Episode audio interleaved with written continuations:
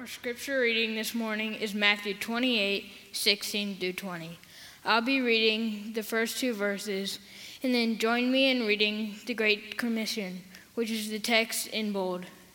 But the eleven disciples proceeded to Galilee, to the mountain to which Jesus had designated. And when they saw him, they worshipped him. But some were doubtful.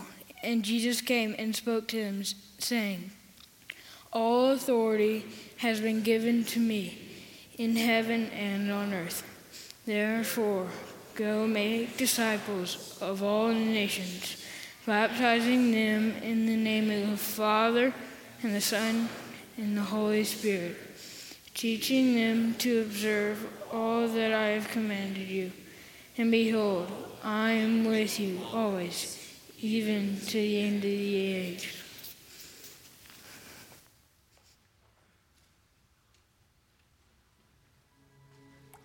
When Jesus dropped in on our world, he started something that meant to keep going. Now it's our turn to keep the message moving, to reach, to grow, to equip others until Jesus returns. Get ready to hear exactly what Jesus said we need to do.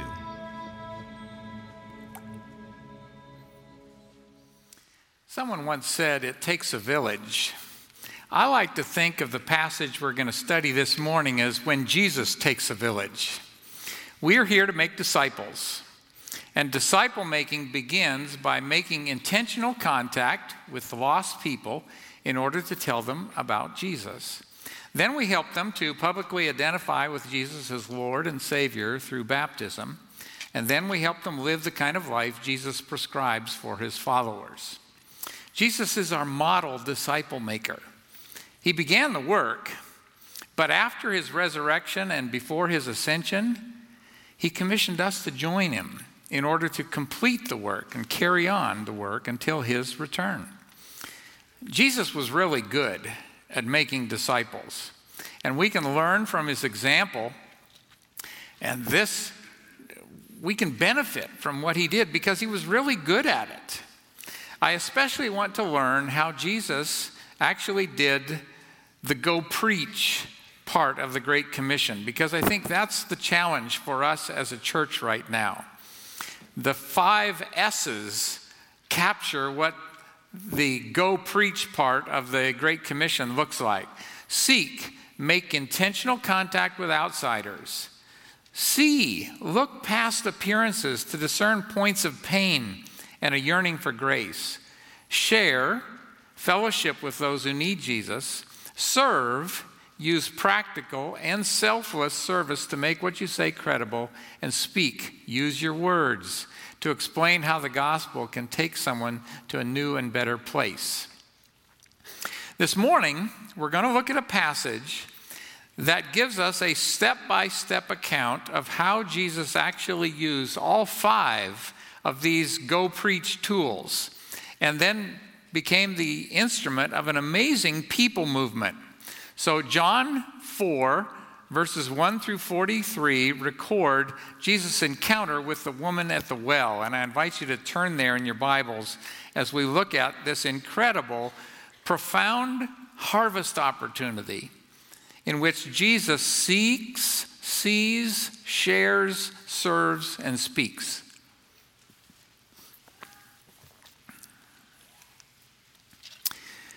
Starting with verse 1. Therefore, when the Lord knew that the Pharisees had heard that John was making and baptizing more disciples than John, although Jesus himself was not baptizing, but his disciples were, he left Judea and went away again into Galilee, and he had to pass through Samaria. So he came to a city of Samaria called Sychar, near the parcel of ground that Jacob gave to his son Joseph. And Jacob's well was there. So Jesus, being wearied from his journey, was sitting thus by the well. It was about the sixth hour. It is not yet Jesus' time. So Jesus exited Judea. When it is time, he will walk willingly to the cross, but it is not time yet. Now, a more direct route to Galilee would involve going through Samaria. But that was not the preferred route because you would have to have contact with Samaritans. But it's interesting. The passage says Jesus had to go through Samaria. There was this inner drive. What was that? The closest thing I can think of in my own life, I've told this story to the Shepherdology group, but I'll, I'll tell it to you. So, about four churches ago, I was uh, in a church. God was doing some great things. And I uh, finished the Sunday morning, and everybody was gone. I was the last one to leave the church. And I drove from the street out to the main highway, or from the parking lot to the main highway. And I was prepared to turn right and go to the apartment that I uh, Rochelle and I were living in at the time. And yet, as I pulled up, there was this message. I mean, I don't know how to explain it. Go to Pizza Hut. and, and I remember thinking, uh, I'm not really interested in pizza right now. I want to go home and get my Sunday afternoon nap. That's, that's what I want. Go to Pizza Hut. And I had this conversation. I said, Lord, if this is you, I don't want to miss out on something that you want me to do. So, okay, I'll go to Pizza Hut. So I went left. And uh, the town I was living in, there's only about, you know, five or six restaurants. It's a smaller town, about 8,000 people. And uh, I went to Pizza Hut. And so I'm walking through Pizza Hut, and then there's lots of people from church. Hey, good to see you. What's going on? Hi. And so I kind of moved through the restaurant. And I came to this one table, and I, there was uh, two women at that table, and one looked up to me, and just tears started pouring down her face. I'll call this woman Amber. That's not her name. But Amber had come to Christ about three or four months before. God had done something incredible in her life. And she had brought a friend with her to church. And she and that friend were having a conversation at Pizza Hut. And her friend was asking all kinds of questions about what does it mean to be a Christian and things like that. And Amber had prayed, God, I don't know how to answer her questions, but I know Pastor Jim would know how to answer. Would you please send him here? so I'm assuming about that time I heard, go to Pizza Hut. And God was in that. So Jesus is going to go to Galilee. And I don't know exactly how God did it, but God said, You need to go through Samaria. Now, as we will later learn, this is not about an appointment with a woman at the well alone. This is about a whole village that is ripe. This entire village, the people of Sychar, Somehow there had been a work of sowing going on, and God had prepared them. And so Jesus had to go because these were people who were ready. We don't know what the sowing was, but God knew. Maybe God was, in fact, all sowing ultimately is God, His Spirit preparing hearts, but that's what happened. It was the sixth hour, which probably was 6 p.m. The location of this well is near Mount Gerizim, which was an alternate worship location. Whereas the Jews recognized Jerusalem, Mount Gerizim was for Samaritans their worship center. Now, Jesus was tired. He had walked 34 miles from Jerusalem to this location, but he was able to initiate a gospel conversation despite being worn out. Which leads me to principle number one don't let tired make you miss an opportunity. Sometimes when God wants us to share with somebody, it's not optimal circumstances. Now, Jesus is later going to explain that a ministry opportunity will actually put fuel in your tank. If you're tired, one of the things you can do is cooperate with what God wants you to do, and it will put fuel in your tank. But don't let tired make you miss an opportunity. Billy Graham wrote an autobiography a number of years ago called, appropriately, Just As I Am. And he recounts a conversation he had with. Uh, John Kennedy just after he had been elected, but before he had actually taken office. And after the election, they were at a meeting together, and uh, Billy Graham was walking out of the location, and uh, JFK pulled up in his vehicle, others driving, and stopped and uh, said, Hey, I want to talk to you a little bit. And here's the conversation JFK, do you believe in the second coming of Jesus Christ? Billy Graham, I most certainly do. Well, does my church believe it? They have it in their creeds. They don't preach it, they don't tell us much about it. I'd like to know what you think. And so Billy Graham explained what the Bible said about Christ coming the first time, dying on the cross, rising from the dead, and then promising that he would come again. And then Billy said this only then are we going to have permanent world peace. JFK said, That is very interesting. We need to talk some more about this someday. Several years later, at the 1963 National Prayer Breakfast, uh, Billy Graham had the flu, but he gave a talk, as did John Kennedy. And as they were walking out of the hotel, JFK turned to Billy and said, Hey, Billy, could you ride back to the White House with me? I'd like to see you for a minute. And Billy said this Mr. President, I've got a fever. Not only am I weak, but I don't want to give you this thing. Couldn't we wait and talk about this some other time? And the president was very gracious. He said, Of course. But the two never met again. Because JFK was killed later that same year. Don't let tired get in the way of sharing. Verse 7 There came a woman of Samaria to draw water, and Jesus said to her, Give me a drink. For his disciples had gone away into the city to buy food. Therefore, the Samaritan woman said to him, How is it that you, being a Jew, ask me for a drink, since I am a Samaritan woman? For Jews have no dealings with Samaritans. The no dealings prohibition does not prohibit a Samaritan and a, a Jew from uh, getting food, they went into the village to get food, but from handling shared vessels. Jesus takes the initiative to start a conversation. That's the speak one, right? She is a social outcast, a despised Samaritan, a woman, immoral, but Jesus sees something in her. Jesus knows what's in the heart of people. He knows what's in the heart of this woman.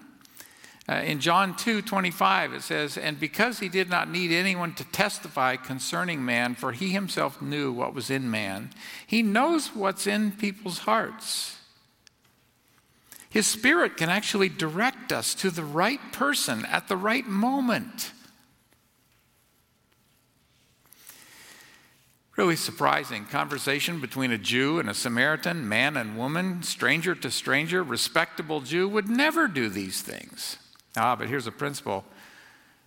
If you want to go preach, you may have to start a conversation with someone outside your circle.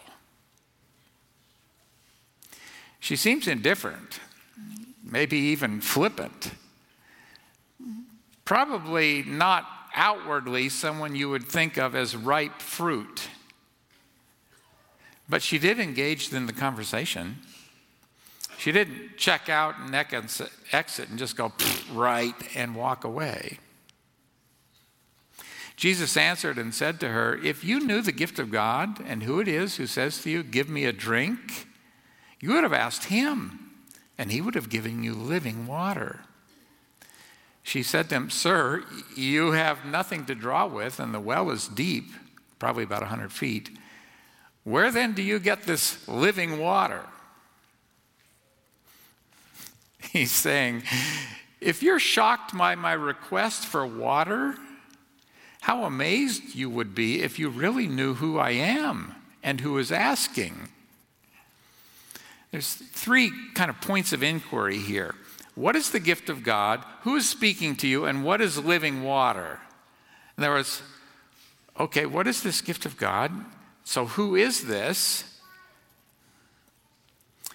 Jesus continues, He who believes in me, as the scripture said, from his innermost being will flow rivers of living water. But this he spoke of the Spirit, whom those who believed in him were to receive, for the Spirit was not yet given because Jesus was not yet glorified. The word gift, dorea, is only found here in the Gospels, but it is used four times in Acts, and in every instance it refers to the Holy Spirit. So he's saying to her, I have a gift for you. That gift is the Holy Spirit. Uh, she talks about he doesn't have a water pot, which is probably a vessel on a long rope. That's essential equipment. How are you going to not just get water, but get living water, which the phrase she uses makes us think she's referring to spring water. How are you going to actually get your bucket down to the spring? She has a water pot, which was essential equipment. How are you going to do that?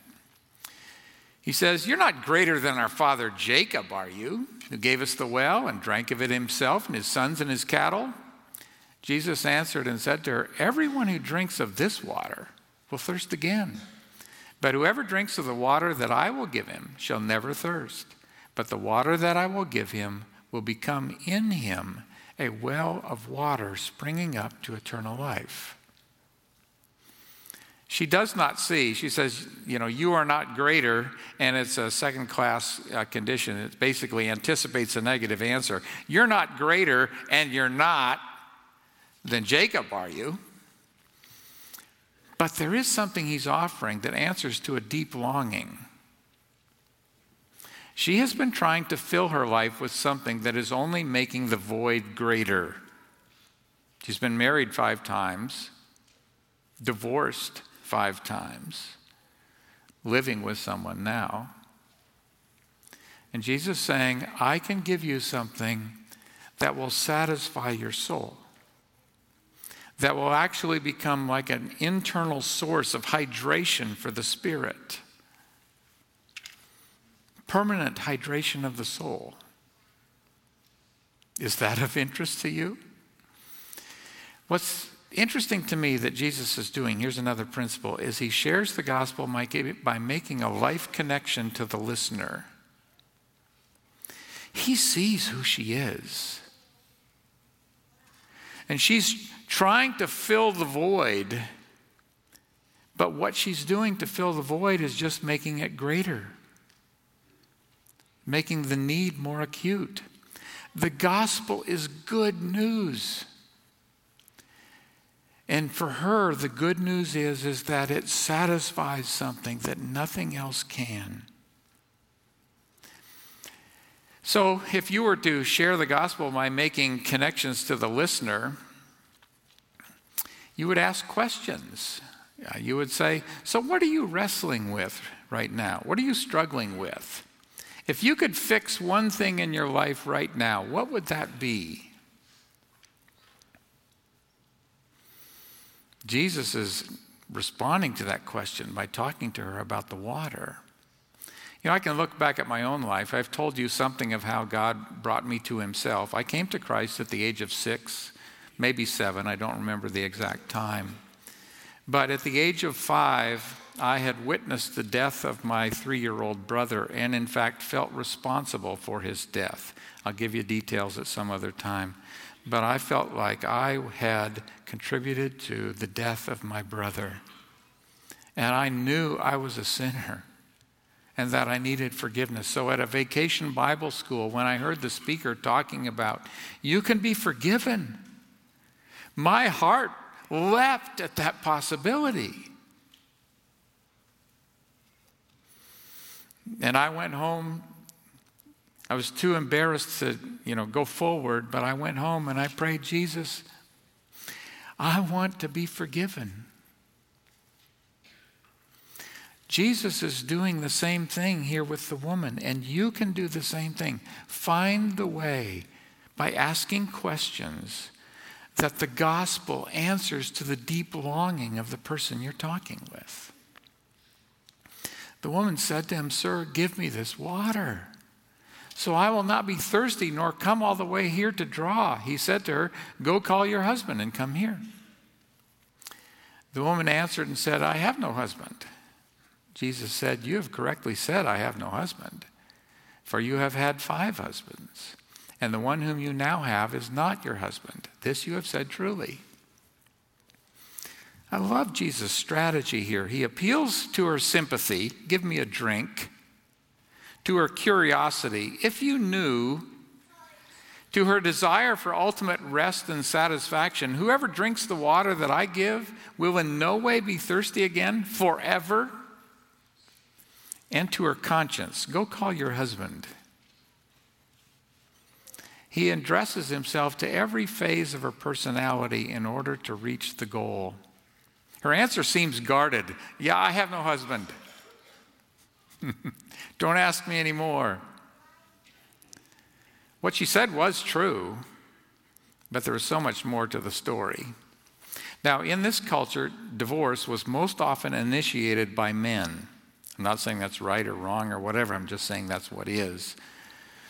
So it is high probability that five times she had been told by a husband I don't want you as my wife anymore. Her response shows that she regarded the living water as a convenience, something to make life easier. But she's at least been able to admit something is missing. And in a few sentences, Jesus showed he knew all about her. Five marriages, now just living together. He revealed her history and her sin these are far greater problems than hydration. Identify, here's your principle identify the connection between points of pain and what Jesus provides. All around you this week, you are going to encounter people. If you were able to ask them and have a heart to heart conversation, you would discover ways in which they are in pain. How is Jesus the answer to that? You're going to have to ask some questions to find out where the pain is. Her greatest problem is not travel and effort for water, but a deep longing in her soul for something that satisfies. And this is about using the, the perfect tract. It's a just right, just in time answer. And Jesus is telling her, you have a deep longing. I see that. Let me tell you what answers to that. And ultimately, he's going to be able to say, and I am the answer to that. Disney World's been in the news a lot lately, and I won't get into all that, but I have a friend who used to work at Disney World. Uh, she was one of these characters who would uh, lived at the Disney World Hotel or wherever it was. She was a college student on a gap year. It's a program they have. And so she would come to Disney World every day where she would don the costume and play the part. But she was going through some incredible hard stuff. Uh, you know, it wouldn't take much for her to be broken and in tears. So she's riding on the shuttle to the staff entrance. She has her card that you need in order to get in. And as she's fumbling with her purse and whatnot, that card falls between the seats on the shuttle. And that was kind of the last straw. She's just going, God, what is wrong? So she reaches in between the seats to try and get the card. And she pulls out a tract from some guy in Mississippi, some church in Mississippi. Now she's able to retrieve her ID card, but she pulls that out and she reads it and she starts sobbing. She gets off the shuttle and she's not going to wait. She calls the number that is on the tract for the church and she gets the pastor. How often does that happen? And he shares with her the answer to this deep longing.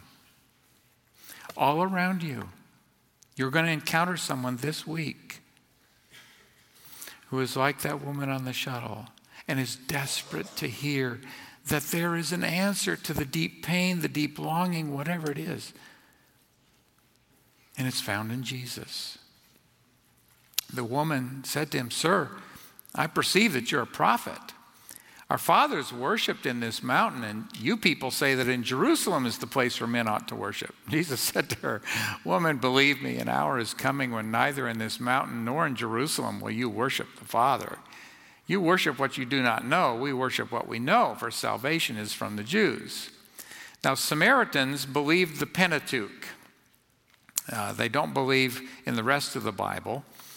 And in the Pentateuch, it says, The Lord your God will raise up for you a prophet like me from among you, from your countrymen. You shall listen to him.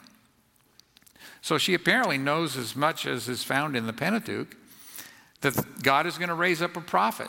She makes an accurate assessment of Jesus. He is the prophet who follows Moses. But then she attempts to deflect an admission she has a problem. And she goes into this well, I have a worship question for you. Now, Jesus could have gone for the jugular and say, Stop trying to deflect me. Let's get back to the tract. but he patiently answers her question, answers it fairly. He's gracious. He deals with her question. The nearby mountain, Mount Gerizim, was the Samaritan worship center and a rival to Jerusalem. And her question was, Well, where should I go to worship God? Now, he does say you worship out of ignorance. In other words, by devaluing the remainder of the Old Testament, you're at a disadvantage here. But a day is coming when worship is going to go all terrain. Physical location is not going to matter, heart will matter. But an hour is coming, and now is, when the true worshipers will worship the Father in spirit and truth. For such people, the Father seeks to be his worshipers. He's looking in this room for spirit and truth worshipers. And he's going, I like that worship. God is spirit, and those who worship him must worship in spirit and truth. The woman said, I know that Messiah is coming, he who is called Christ. When that one comes, he will declare all things to us. This is so bold. Jesus said to her, I who speak to you am He. Father is looking for spirit and truth worshipers. And Jesus' earthly ministry is going to transform worship into an activity that does not require a certain place. True worship will be from the heart, which is something that is not true of Jewish worship at the time, and it's based on truth, which the Samaritan religion was not. Jesus answers clearly and directly. He says, I am who is speaking to you now. It's a literal translation. I am the Messiah. Why nothing so clear in Israel? I don't know. But it's astounding that the Messiah is talking to her. And she believes it. Jesus has been incredibly gracious to her. Principle express grace to sinners. She goes back to town and she says, He knew my history, but he talked to me about my past, my questions, what I long for. At this point, his disciples came and they were amazed that he had been speaking with a woman. Yet no one said, What do you seek? or Why do you speak with her? So the woman left her water pot and went into the city and said to the men, Come, see a man who told me all the things that I've done. This is not the Christ, is it? Or the Messiah, is it? They went out of the city and were coming to him. Now, the conversation with this woman is probably summarized, but she has made two observations. He knows my secrets, and he is most probably the Messiah. She puts it in the form of a question. This is not the Messiah, is it? I think she was probably convinced, but in her report to the village, she was saying, Could this be him? She has known incredible rejection, but Jesus is not rejecting her. That is grace. She summarizes by saying Jesus has hit upon the defining events of her life. And perhaps some wondered, does he know about me? She raised a question, she didn't make an assertion. So, meanwhile, the disciples were urging him, saying, Rabbi, eat. But he said to them, I have food to eat that you do not know about. So the disciples were saying to one another, No one brought him anything to eat, did he? Jesus said to them, My food is to do the will of him who sent me and to accomplish his work. Do not say there are four months and then comes the harvest. Behold, I say to you, lift up your eyes and look on the fields, they are white for harvest. Bingo, food doesn't matter so much. He's not saying that rest and food and drink are not important, but they matter less to him than doing what God wants. That puts fuel in his soul. Sowing and reaping nourishes the soul. Already, he who reaps is receiving wages and is gathering fruit for life eternal, so that he who sows and he who reaps may rejoice together. For in this case, the saying is true one sows, another reaps. I sent you to reap that for which you have not labored. Others have labored, and you have entered into their labor. Jesus is telling them, You see a bunch of people to be avoided. These are Samaritans. Here's this woman. Jesus says, I see grain ready for harvest. Look at them my way principle people are not the problem. It sure feels like it, Jim. People are not the problem. Sin is the problem, and Jesus is the solution. Now, I am having to personally work on this principle. Uh, for example, I drive from Eads to the church most days.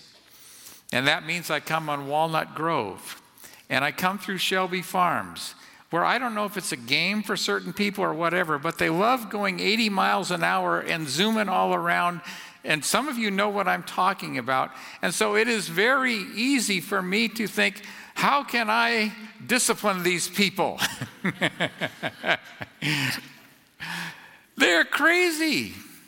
And part of me wants to thwart their craziness.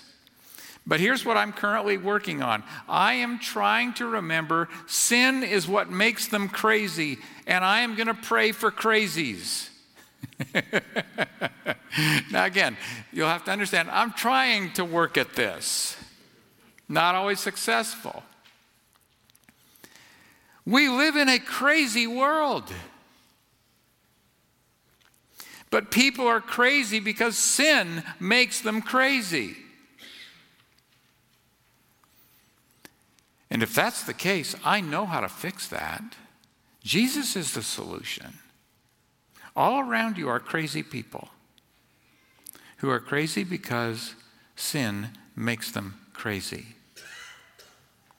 But I know the answer, so do you. From that city, many of the Samaritans believed in him because of the word of the woman who testified. He told me all the things that I've done. So when the Samaritans came to Jesus, they were asking him to stay with them, and he stayed there two days. Many more believed because of his word, and they were saying to the woman, It is no longer because of what you said that we believe, for we have heard for ourselves and know that this one is indeed the Savior of the world. this is unbelievable. How interesting that there is this amazing citywide response to Jesus. What a contrast to the Jews. Now, it's true that in some villages of Samaria, they wouldn't even let them come through. There are times when they would, we want nothing to do with this Jesus. But in this particular village, here is a city-wide revival sweeping through the people. At first, because of one woman, but snowballing into countless independent acts of faith. They're concluding, He is the Savior for every man not just Jews. Remember one of our S's, share? He stayed there for two days. What would that be like? To have Jesus stay with us for a couple days. How did this happen? Find ways to go deep with those whom God has prepared. And that's what Jesus did. He stayed for two days because very clearly God had been working. I don't know if there were some others who have sought to minister to these Samaritan people prior to Jesus coming, but the people were ready and they were prepared. And Jesus says, There are sowers and there are reapers. Remember how Kathleen shared with Winnie? She shared her story last week. She was sowing. We don't know what's going to happen, but God wastes no sowing. Not everyone around you is ready, some are. Find out what someone is struggling with, then explain how Jesus could answer their deep need. And if they are ready, they will respond. And if they are not, you will have sown, and it will be worth it. Basically, here's what Jesus is telling us Go make disciples. How do I go? Seek the lost, see their need, see who they could become, share life with them, serve their good, speak Jesus. Let's pray.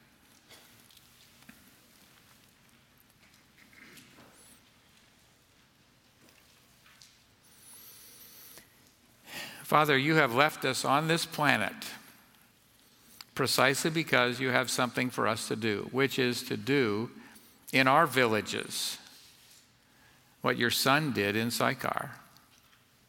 And so we're pleading with you that you would help us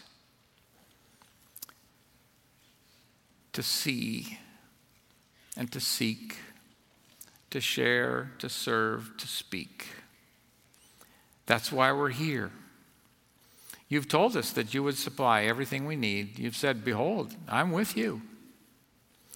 I'm pleading with you to partner with us as your people that we might represent Jesus and the gospel well in the place where you've put us. Father, there may be someone, you already know the state of their heart, that each person in this room is going to come in contact with this week. Show us how to be faithful.